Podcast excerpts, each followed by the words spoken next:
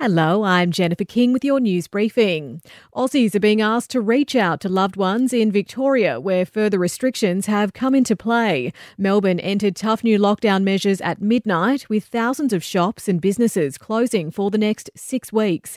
Deputy Chief Medical Officer Professor Michael Kidd says it's more important than ever to stay in touch with those living under lockdown. A surprise phone call, an email, a video catch up, even a card or a letter with positive messages of love or support can make a big difference to our family members and our friends in Victoria who find themselves living under the restrictions Fire has caused around $80,000 worth of damage to the kitchen of a Landsdale home in Perth's north. Fire crews rushed to the property on Bacana Loop around 7 o'clock last night, finding the blaze in the roof space. An evaporative air conditioner is being blamed.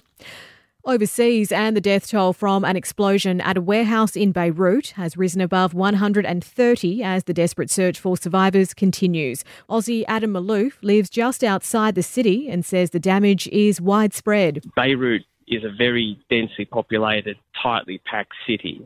So the damage has extended around 10 to 15 kilometres in radius from the blast site. The, the damage is quite extensive. Investigations into the cause of the blast continue while the federal government is sending $2 million in humanitarian support to Lebanon. In sport, another game and another loss for the Crows, who remain winless this season, going down to the Demons by 51 points last night.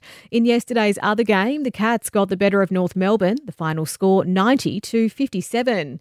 There are two games today, with the Pies taking on the Swans before the Suns face St Kilda. It's a bye round for West Coast, though they'll be ramping up preparations today for Sunday's round 11 clash with Carlton, while Jesse Hogan is a chance to return for the Dockers when they take on Hawthorn on Monday. Partly cloudy skies across Perth today as we head for a top of 18 degrees. Mostly sunny and 18 again tomorrow. Download the briefing, the daily news podcast with Tom Tilley. In today's briefing, we weigh up the psychological and medical impacts of pandemic curfews. Listen for free on the Podcast One Australia app.